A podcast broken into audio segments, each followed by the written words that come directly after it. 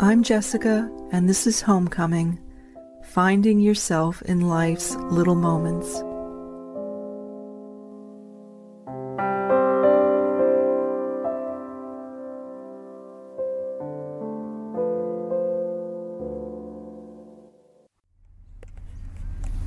Hi, dear listener. I'm sitting here on a bench under a vast sycamore tree with its mottled bark and beautiful broad green leaves in the Sydney Botanical Gardens. And from where I'm sitting, I can glimpse the waters of Sydney Harbor. I can see the yellow and green ferries plying those waters back and forth. You'll hear people walking by, traffic perhaps in the distance.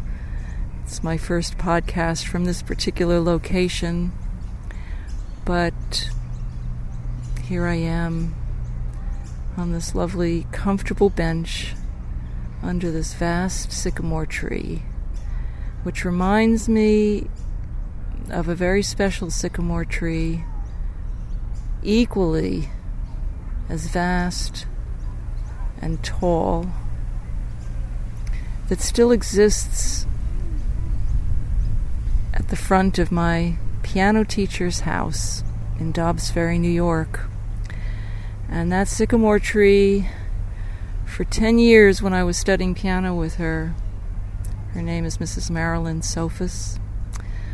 From the time I was 8 till I was 18, and I would walk, as I got a little bit older, I'd walk from school to have my piano lessons with her, and that sycamore tree was the first thing on her property that I glimpsed as I rounded the bend and headed down her street to her house, which was a kind of Tudor style house with brown shingles and white, yellow stucco and leaded glass windows, a bit like the ones in my own childhood home. So, this podcast is an interesting podcast, dear listener, and you'll please forgive me if I'm a little teary at certain points. Um, I value sharing these things with you and appreciate your listening ear. Um, the name of this podcast is Help Street, and you'll learn the reason why as I go on. But for the past week or so, my life has been pretty fraught. It's been fraught with a kind of anxiety that I haven't experienced in some time due to a very particular situation which has to do with my apartment and the person who owns my apartment. I rent my apartment from this person.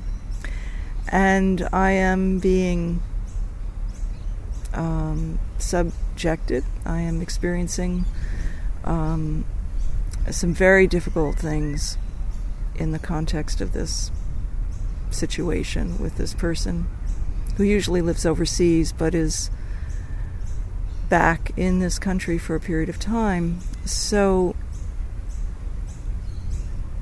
I don't know if you know anything about astrology, but my sun sign is Cancer. And Cancer has a lot to do with the primacy of the home, the significance and um, importance, the feeling, the value of the home. And home has always played a central role in my life. Uh, from as long as I can remember, the feeling of being home, being at home, has been something that's been enormously important to me and like a kind of center, you know, of my existence, even from a very young age. So that continues to be the case, and you know, frankly, um, it's been a challenge really for some time because when I left my marriage, which was almost four years ago, we'll be heading up to four years in April of 2020. Over the course of the successive, say, 24 months, two years, I moved 13 times. And that was a sort of odyssey, you know. I would I wouldn't really wish on most people. I don't know if I'd wish it on anybody really, um, particularly if you happen to be somebody who loves the stability and sanctity and the feeling of sanctity of, of your home. So um, I've really, uh, you know, longed for stability and I kind of feel like, in some paradoxical way, I've actually created it to the greatest extent that uh, that I've accomplished up to this point. I I live in this place, and it's a beautiful location, and I have these beautiful children who come to study music with me. So there's a kind of completeness to life now. All of the elements are in place, except for this person whom I have to say is just simply unreasonable. You know, unreasonable.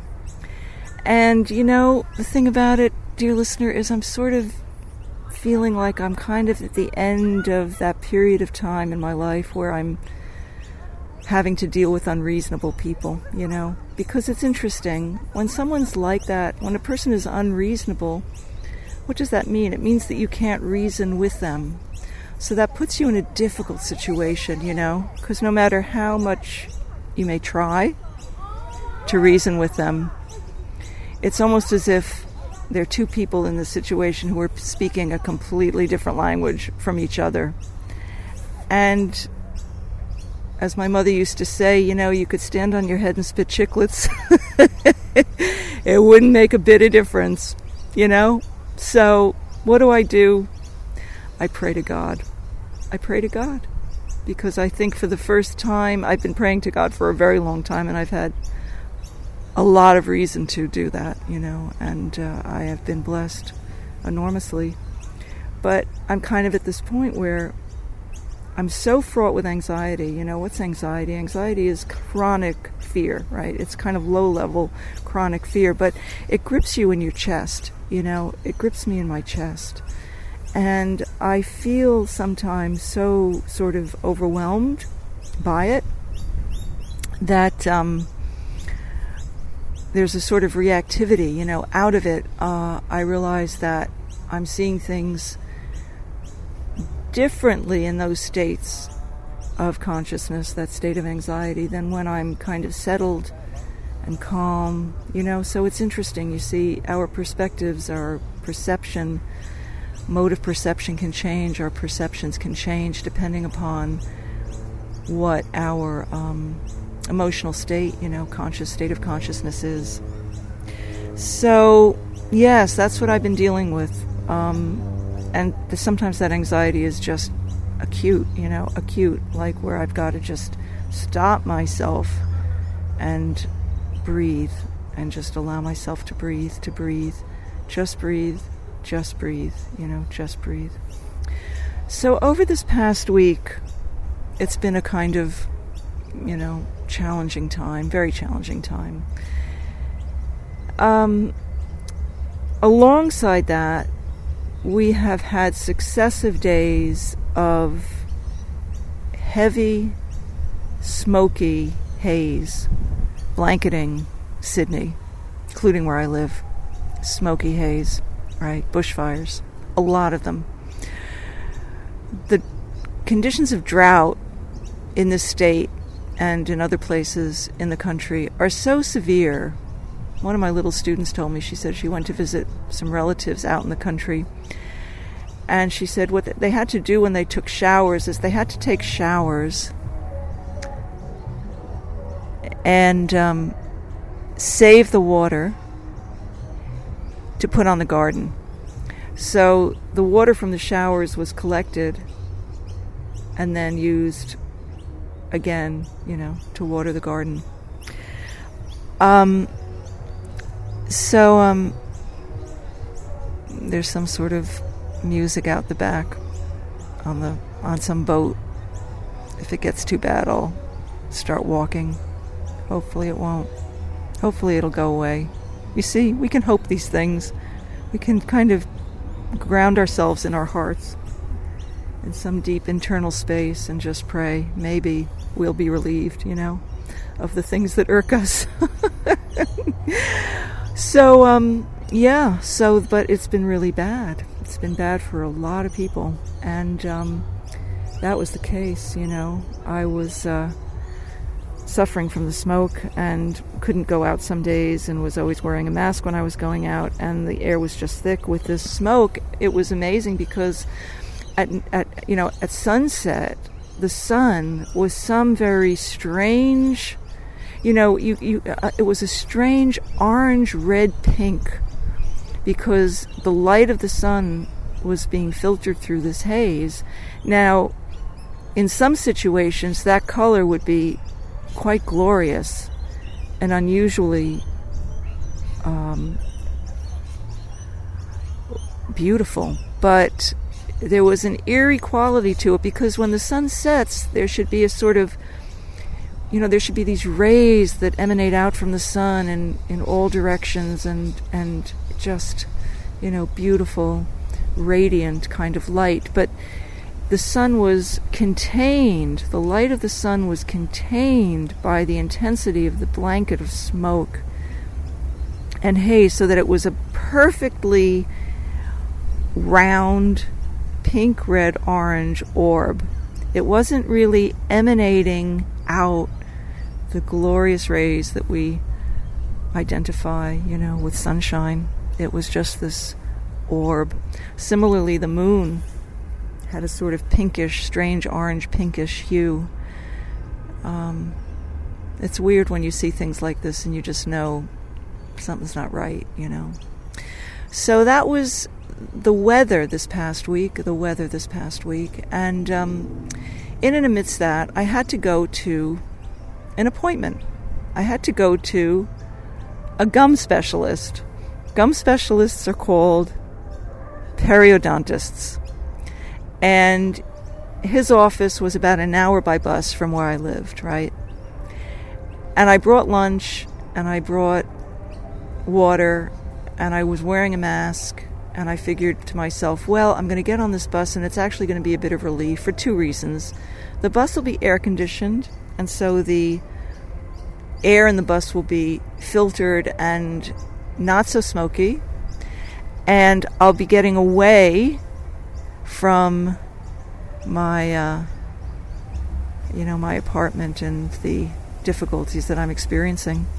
So I was, in some weird way, kind of looking forward a little to this, um, to this appointment. It was kind of, in a strange way, a relief. Now, dear listener, I have to tell you something. I've been in situations before, more than one might think, you know, where going to the dentist and having my teeth prodded or drilled or God knows whatever else has been a welcomed relief from the situations that I've been in. Lying there, having somebody who's qualified attend to my, you know, teeth has been a kind of respite from the toils, troubles, snares, and everything, you know, that. Uh, that I've been through on, you know, and have experienced in certain situations. So this was a little bit like that. You know, this was a little bit like that. I, gorgeous office. The guy had all sorts of um, diplomas on his wall. He was trained in London, clearly qualified, highly recommended to me by the dentist that I found who was similarly qualified. And uh, he was funny. He was funny. And I thought, oh my God, this is nice. You know, he was funny. And, um, and the prognosis was better than what I had expected, and that was a wonderful thing. Now, but I have to say, to back up a little bit, though, that as I was walking from the bus stop to his office, which was a distance of just two or three blocks, I got off the bus and I felt so fraught with anxiety that there was nothing more or less that I could do except to pray for help. To pray to God for help. Please help me, dear God. Please help me. I don't know how to deal with this. I don't know how I'm going to deal with this. I want to, you know, please relieve me. Please, God, please help me. Just please help me. So, as I was walking from the bus, and I am backtracking a little bit, I want to tell you this first before I go into the the gum guy, the specialist, because um, that was in some ways n- not the most important aspect of this, but it was the reason why I went, you know, to this um, to this place. I um I was walking, and I'm actually going to start to walk right now because I have to get away from this music. You know, dear listener, back when I was in high school, when I was in college, listen, I mean, maybe it's just me, but the music was really good. You know, I mean, we had people doing incredibly inventive things musically. I'll always remember slow dancing, you know, in high school to Led Zeppelin's Stairway from Heaven. Now that's like that that piece of music, that song is a uh, it's like a suite, you know? It's it's it's it's a unfolding story told in evocative words and music that develops over the whole course of that incredible whatever it is, 5 6 minutes, you know. And what's happening now is just so unlike that, you know, at least in terms of kind of the mainstream popular music uh, world. Um, so, anyhow, that's just a bit of a gripe. It's a personal gripe. I have a little gripe because I guess, you know, I kind of know how music is made a little bit, and I feel, unfortunately, that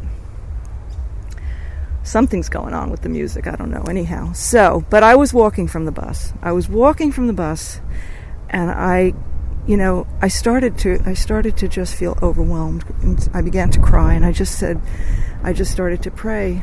You know, I said, Dear God, you know, please help me, please help me, please help me. And mind you, as I explained, the atmosphere, the the the um, the uh, air, you know, had been thick with haze, thick with smoke. I was wearing my mask. Um, I was, you know, I was walking. I was endeavoring to breathe uh, in some way, given everything, and I was praying to God.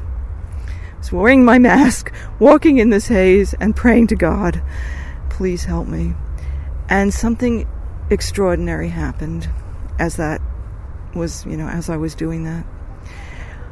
The wind began to blow. Not just breeze like, I mean a gale. It was gale force, okay? The palm trees were blowing, you know, their fronds, their leaves were almost horizontal, you know, and um, and the wind just was so intense. My hat almost blew off, and I uh, I looked up, and the sky above me turned from gray, white gray, off white, you know, smoky haze the sky above me became blue. It was as if that wind blew away the smoke, the haze, okay? It blew away the smoke. And I looked up, and it was the clearest blue I had seen in an entire week with that sky. And I kept praying. I sort of, you know, clutched my hat so it wouldn't blow away. I took my mask off because suddenly the air was clear. I mean, we're talking in a matter of minutes, this change. And I walk, I'm walking, I figured out how to go to this doctor's. It was the first time I visited his office.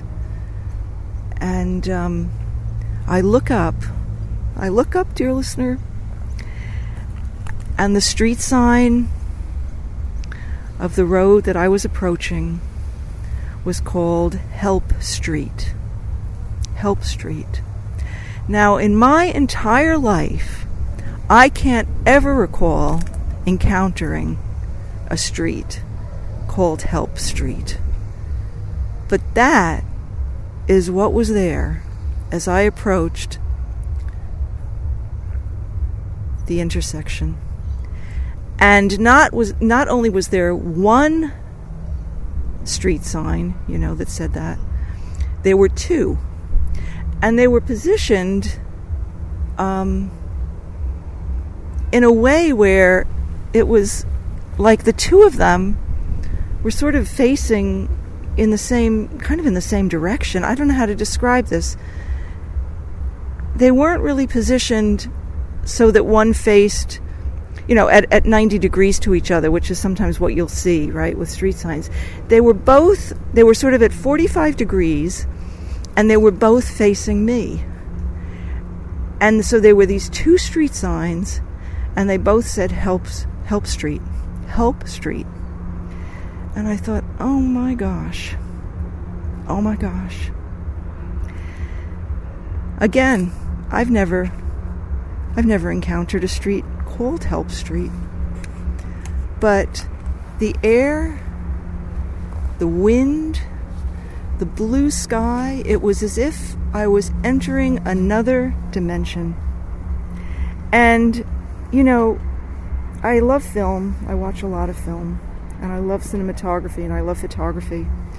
And I'm aware the way that cinematographers and, and, and directors use light and use color for effect. And I was interestingly, you know, kind of coincidentally, I was talking to a friend of mine about a movie called The Piano, which was back in the 90s. It, Jane Campion was filmed in New Zealand, and it was about a woman who was a pianist, okay, and mute also interestingly. And the use of color and environment in that film is really interesting because she enters into an arranged marriage with a man who ends up being quite brutal to her. But she falls in love with someone who is like her soulmate, absolutely gorgeous and loving and devoted. And the house and environment that she lives in with this man who is her husband, arranged marriage, is monochrome. The, the whole environment is filmed in a way where it's very monochromatic, you know, it's like, and they're burnt out, burnt, you know, sort of tree stumps and so on. And, uh, and she finds her way to this other man's house. And it's as if the environment and the colors and the richness of the place, you know, with the beautiful native plants and trees, greenery, it's the very opposite. And that's where she eventually finds love. So, you know, I just want to take this moment, dear listener, to, uh, if you wouldn't mind, you know, you know, they used to do things called station identification back when I was growing up, when the network TVs were kind of the only TV there was, and I just want to do a little something called sort of a station identification, which is that I want to send out a wish to a man who was special to me, who just celebrated a birthday. And that man in that film, you see, kind of reminds me of what this man is like, you know. Beautiful, solid, muscular, strong, good, good, good, devoted, good. So, this is a little birthday wish sent across the miles to this person. He knows who he is, and that's what I want to say. So that's my little I wanted to just put that in there at this moment. So there I was, crossing the intersection of Railroad Street and Help Street as I was praying to God, please help me, dear God, please help me. And I found my way to the to the uh, periodontist, and I thought to myself as I sat there in the nice waiting room, was very beautiful office, like I said, very clean. I thought, I thought to myself, how does someone, you know, how does someone decide that they're going to become a gum specialist? I mean, don't you wonder these things sometimes? Like, how do these doctors sort of decide that they're going to go into the specialty that they go into, which could be fairly esoteric? some part of the human body, you know? How does someone become interested in just a particular part of the human body? And here I was sort of musing to myself, wondering, well, you know, how does someone decide to become a gum specialist, you know? But uh, he was very nice and he was very pleasant and funny, and um, you don't call doctors here by their you don't say doctor so and so. You call them usually by their first names, unlike in the States. But it's hard for me to get used to that. So, anyway, he would keep correcting me and say, no, no, no, no, no, just call me by my first name, you know. So, anyhow, it was just a sweet kind of interchange.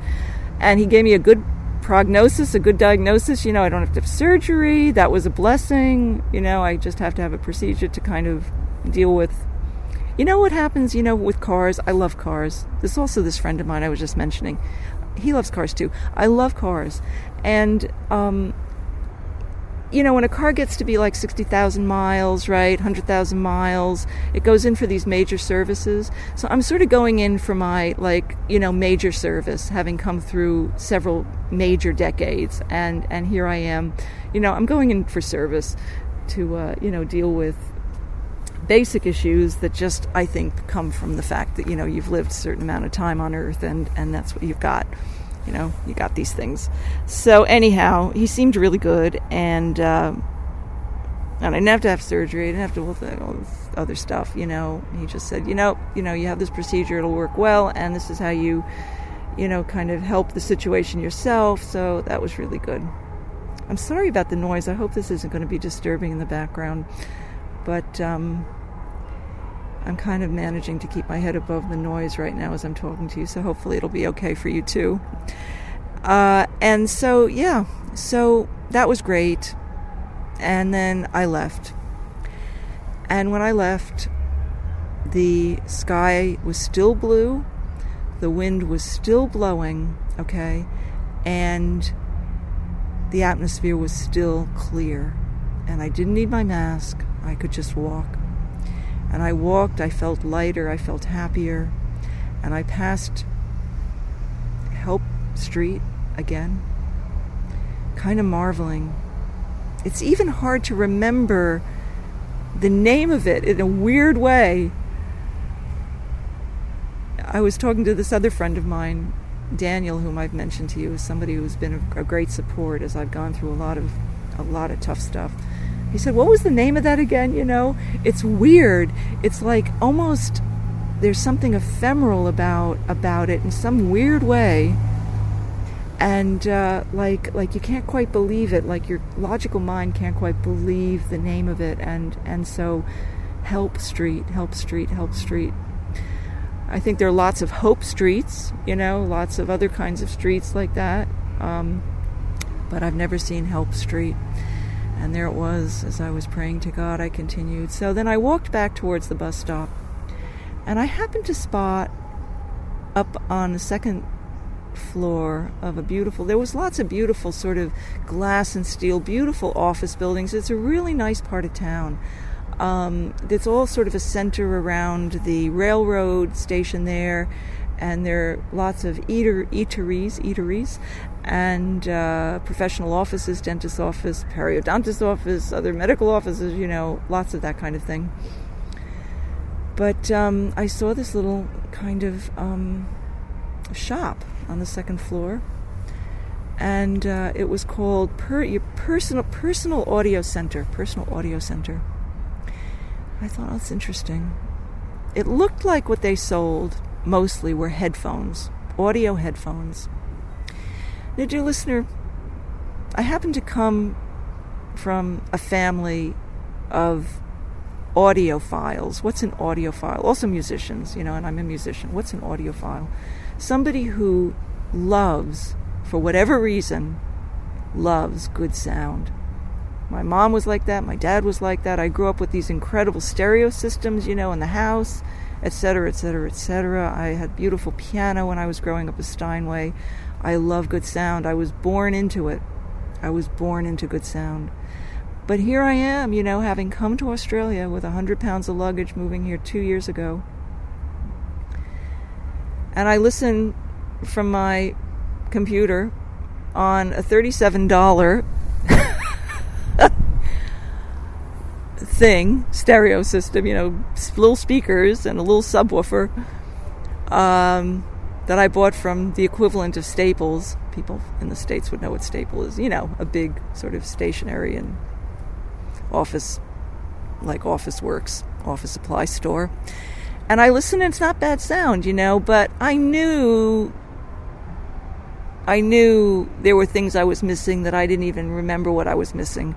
So I saw this personal audio center store and I decided, you know, I'm going to go up there. And I went up and it was beautiful.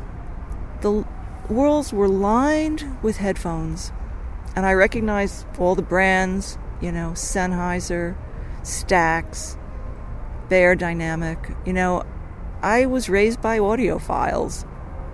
You know, people who love mu- you know, who love good music, good sound. I know about good sound. I know about equipment. I know what tube amps are. You know, I know about a lot of these things. I mean, that's just the way it is. I love it. You know, I love cars. I love these. I mean, that's just that's how I was raised. So, but I'd never seen here a shop like this. So I, you know, I, I went up the stairs. I went in. Nobody else was in the shop. Just a little person, a man, you know, quite slight in stature, just quietly doing his work at his desk. And um, he greeted me, and I said, You know, I've come from the United States. I moved here two years ago. I miss good sound, and I'm delighted to see your shop. And I said, Would it be okay if I listened to, you know, some headphones? I said, I had a good pair of Sennheiser headphones back in the States. They're actually given to me as a present. And um, they're in storage back in the States, kind of waiting to be shipped over at some point uh, with all the rest of my stuff but I haven't heard good sound in a really, you know, in a long time. And he said, Absolutely. Absolutely. What do you want to listen to? And I said, Well, maybe I'll start with the headphones that I've I had, you know. I'll start with what's familiar to me. So there were amps for the headphones and then iPads so you could go and search on you know various streaming services and YouTube so, you know, Spotify everything and listen and these really good amps, you know, through these really good amps, these headphones, and and hear test different ones. So um, I listened. I actually I listened actually to some music of my own because I was curious how was my music sounding to people. I hadn't had an opportunity to hear my piano music, which is available on. this sounds like a advertisement. I'm not really intending this to be an advertisement, but um, it's available on all the streaming services, and uh, but I wanted to hear what it sounded like, you know, through some good headphones. So I listened on the on the Sennheiser headphones, and you know, it sounded it sounded good. But I wanted, but then I turned to the I turned to the uh, the owner of the store, and I said, you know, could I? What do you recommend? Like what? If money wasn't particularly an issue, you know, what would be sort of really a big step up from these? And he said, Well, you know, Sennheiser puts out these, this company puts out um, quite beautiful headphones that are about $2,000. And uh, I said, and they're open back, okay, so that means that they're not closed. that makes a difference to the quality of the sound anyway whether or not you're interested in this it, it just it does. So um, i said can i hear those? Can i listen to those? Can i listen to this music?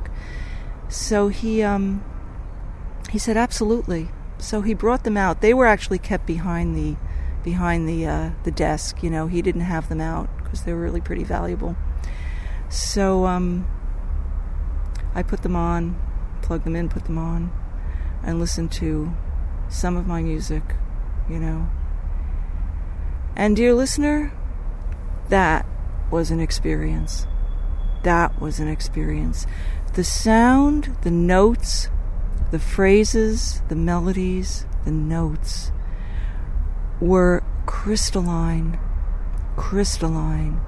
They had a luminosity that I had never heard before because, frankly, I hadn't listened through such fine audio reproduction, you know, speakers, headphones.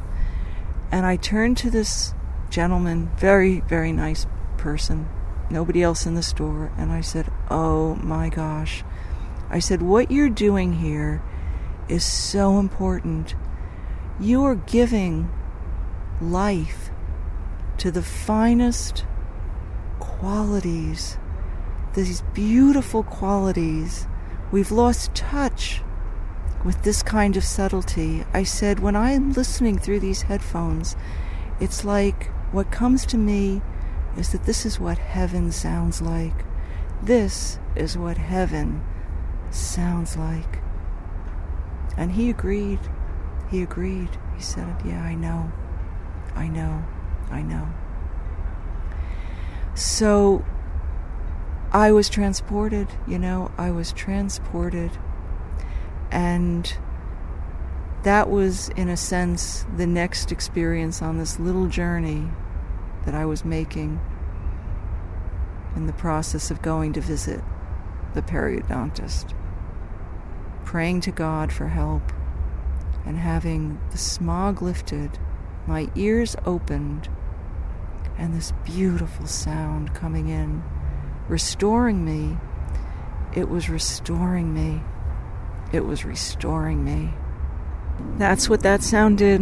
That's what listening through those headphones did for me. Listening to the notes that I played, the space between the notes, and then the sound itself, luminous and glowing and beautiful, like it hovered there in space and I was in some other realm. It was like being in heaven.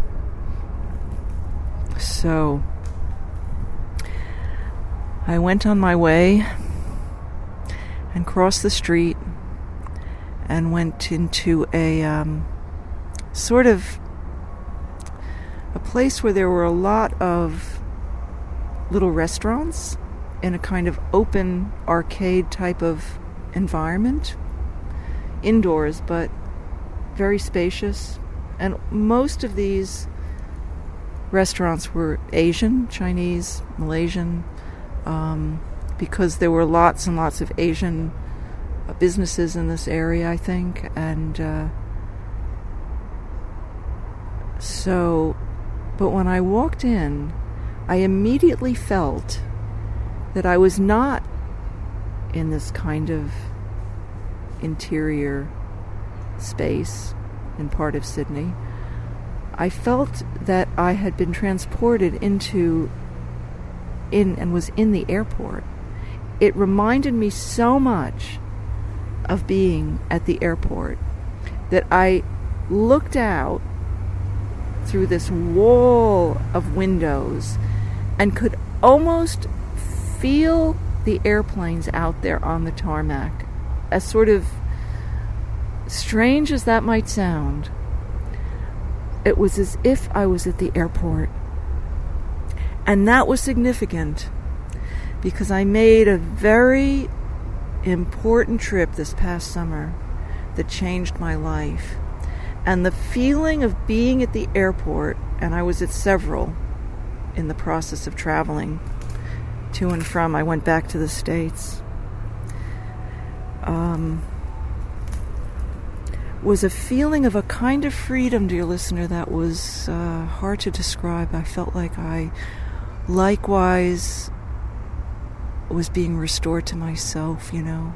That was the that was the whole result kind of almost unintended or unanticipated result of that trip was that I was restored to myself.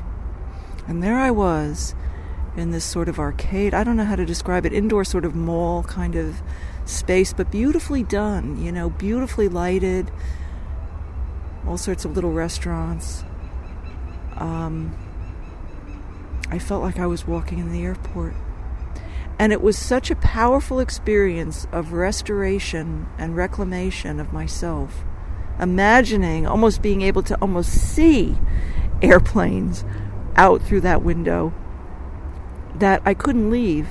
I did get something to eat, but I just walked around in that space.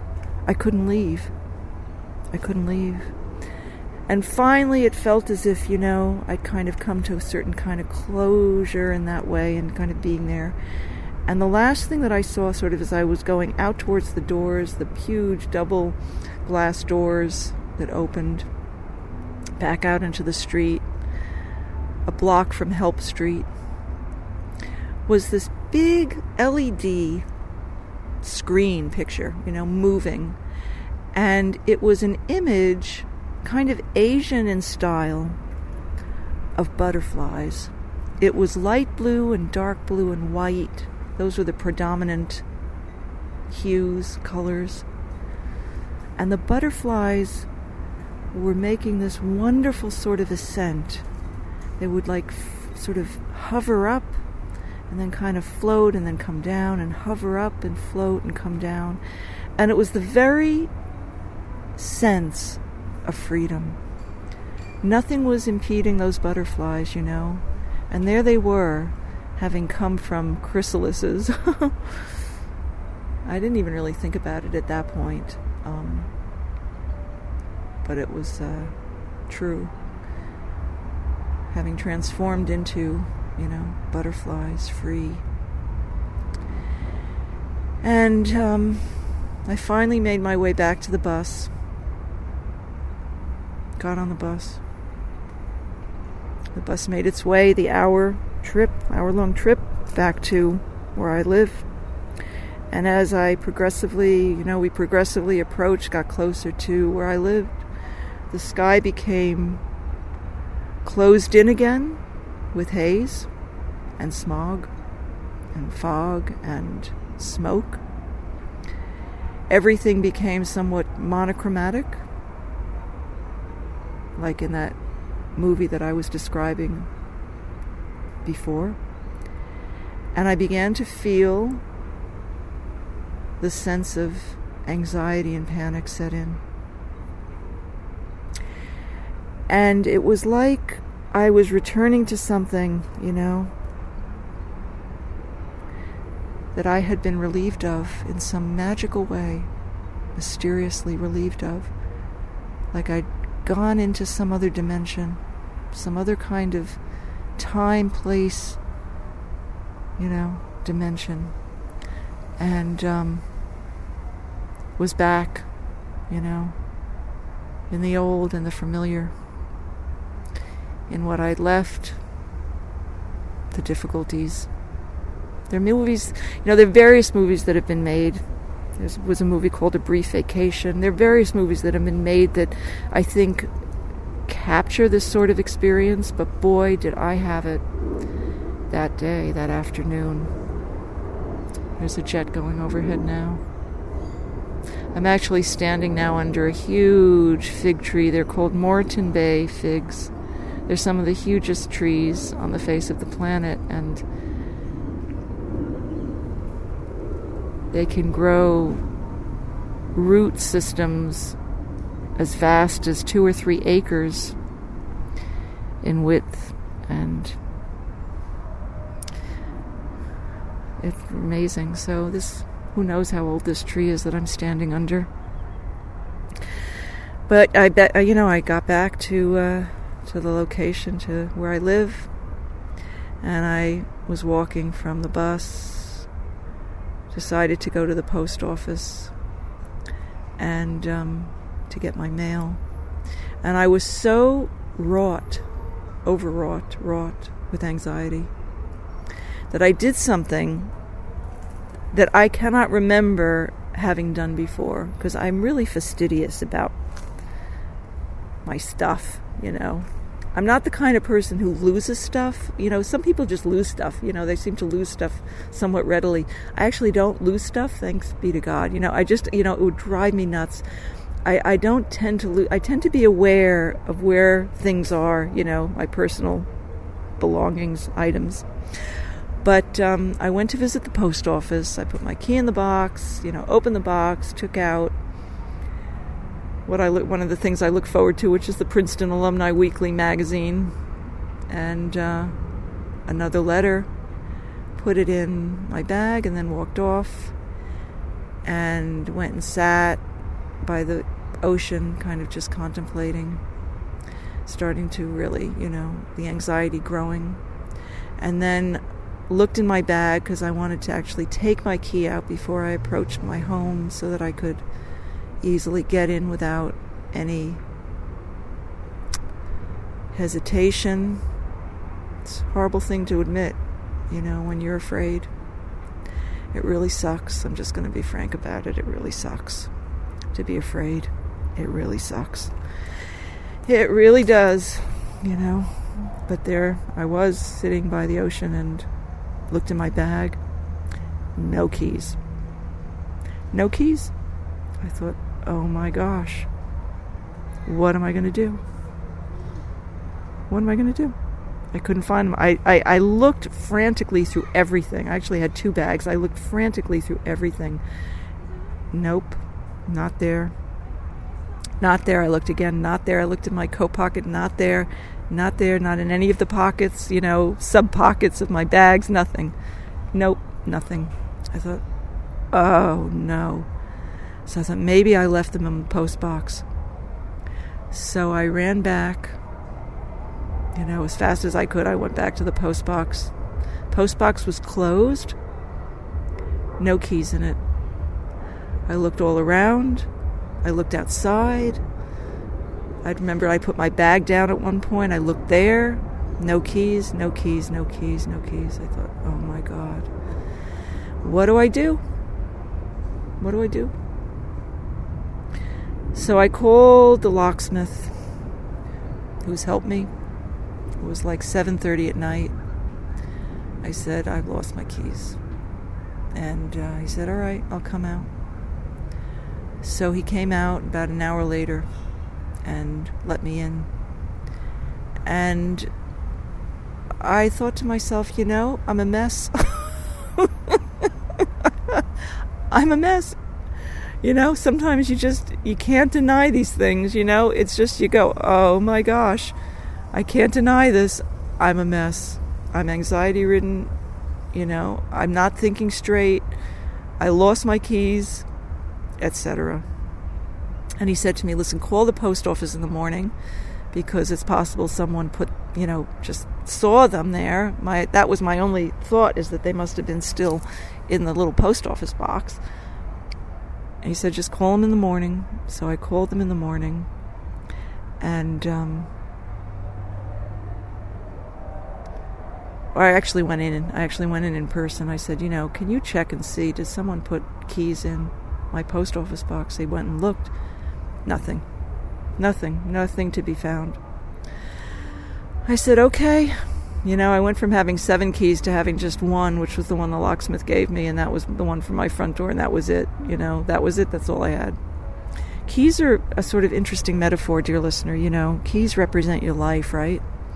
And um, I went from having a whole bunch of keys to having just this one, and having lost, you know, the means to lock other things or unlock other things, right? So when you start to think about keys and what they really mean, it's interesting. Um, there are people in the world who don't have any keys. You know, they don't have any keys. It's just an interesting thing, right?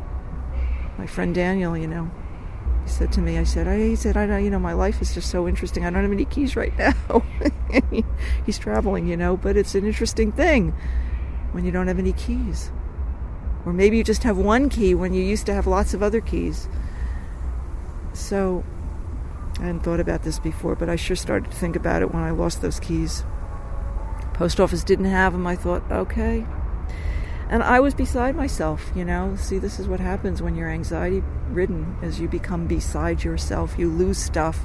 You can't keep things straight. You know, you can't keep your mind straight. You can't keep things straight. And um, it's tough position to be in, you know. So what did I do again? I just started to pray. I just started to pray to God, please help me, please help me, please help me, please help me, please help me, you know. And as I did that, I started to feel a little bit better. I started to feel a little bit relaxed. I actually went into church. There's a beautiful Catholic church here, and uh, sorry about the noise. I think it happens when this boat turns around, or I don't know what it is, but it's got awful music. Anyway, I'm just going to say it straight out. But anyhow, um, yeah. So uh, I just prayed. I went to church. I prayed. I just prayed. I prayed and I prayed and I prayed. And you know, I stood in front of um, a beautiful statue of Mary. I have a very strong devotion to Mary through the woman who helped raise me when I was young, who was Catholic. I mean, I was born into a secular Jewish family, so it's kind of a curious thing, and I'll do a podcast about that at some point. My book explains it in Duet with God. But, uh, you know, I stood in front of the statue and I was looking at her. She's beautiful, right? Straight, poised, a perfect expression of, um, of grace, of ease, easefulness. And the thing about it, which you will see in images of Mary and uh, statues and so on, is that her foot, her little delicate foot, excuse me, is placed on the serpent. She's standing there just as poised and graceful and beautiful as can be, and her foot has quelled the serpent. Its head is sticking out. It's rendered impotent. It's rendered ineffective. It's rendered powerless. And Mary is just herself. And I thought, oh my gosh, that is what I'm praying about, too. That perfection of stillness and the disempowering of evil. I'll say it straight. It's evil, you know, the disempowering of evil, the disempowering disempowerment of evil. I really believe, in a way, dear listener, that this world is um, increasingly dependent upon that very thing the disempowerment, the disempowering of evil. And Mary does it, you know. In those images, that's what's being depicted is that uh, the serpent, the evil, is uh, rendered powerless. That's it. Head stuck out from her, t- you know, kind of her toes, her her little foot, and it's there. She's just standing. Can't move. That's it. Done. Finished. Gone. You know. Done. So, I was there in church for a bit, and um, felt better. You know, I write in my diary. I pray to God and write and write and write and write. I write and write and write and see what comes out. You know, I feel my guidance. Guidance comes to me that way from God, from the angels who protect me, from the spirits that protect me, because they're there. And uh, I went and had some lunch, and I walked around a bit, and then my phone rang, and um, it was the post office. And they said, they said, uh, someone brought in your keys. Someone brought in your keys. And I thought, oh my gosh, that's amazing. so yeah, someone had brought in my keys, and they knew that they were my keys, or they knew to call me because I had come in before and asked if someone had turned, you know, they'd found them, if they'd been placed in my post office box or whatever. But they called me, and that's that's how I got them back. I'd almost, surprisingly, I it's with myself, I'd almost gotten used to not having them. It's just interesting, you know, how life changes and you somehow find yourself interestingly, you know, sort of adapting to things that you couldn't imagine adapting to just a few minutes before. And there you, you know, over time, you just go, oh, you start to feel easeful and at peace. I have to tell you, dear listener, that um, the situation is not resolved yet, and uh, the thing that I have, which I'm clinging to, is my prayer to to God. And the insights and guidance and um, intuitions that come to me in the process of doing that. Because I enter into another dimension, dear listener, I enter, enter into the neighborhood, the realm of Help Street when I do that. I enter into the realm of Help Street that realm, that neighborhood, that place where the sky is blue and the wind has blown all the smoke and the haze and the smog away, and the air is clear and the sound is glorious. And you can walk and see the butterflies, you know? You can walk and see the butterflies. When you pray, that's what I'm realizing starts to happen. And I'm holding on to that for dear life because I have to tell you that I don't know how this situation is going to resolve. You know, I don't feel like I can do it myself. You know, I don't feel like there's anything that I can do that's going to, uh, you know, that's not. I don't think that's the source of the of the solution. That's become clear to me. So that's what I do. I pray, and you know, I'm sure that you know all of us can think of situations that have been, you know, human life is not easy, is it really? Where we come into situations that we just are find ourselves without the ability to resolve and it's like you come to a certain not dead end, but you come to a place where you just go, what, what am I going to do? You know, what's going to happen? I don't know what's going to happen. And uh, you pray, you know, I just, all I can do is pray. And so this podcast, in a sense, is an expression of that prayer, expression of what I've discovered, you know, more and more.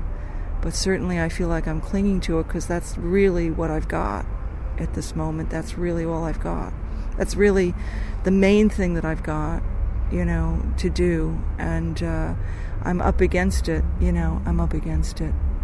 I'm up against that, that, that serpent and, um, and my prayer to God, like Mary standing there. And um, the guidance that comes from my prayer, you know, which is increasingly, uh, you know, I mean, I'm, I'm hanging on to it like a buoy in the ocean. That's the fact. So I wish you just enormous peace and ease and health and happiness. I wish you the realms of Help Street. I wish you the realms that I discovered that afternoon in prayer, asking, you know, asking for help. I, I was shown something. I wish for you and for myself and for my own situation, but for anything you might be experiencing. Um, the joys and the lightness and the restoration, the personal healing and reclamation that can come, and the clues forward that can come from Help Street. So, with that, dear listener, thanks so much for being there. I wish you the very, very best now and always. God bless you now and always. And I wish that dear person that I mentioned earlier a happy birthday. And many, many, many, many happy returns. Okay. God bless you. Take good care, everyone. Bye for now. Bye for now. Bye.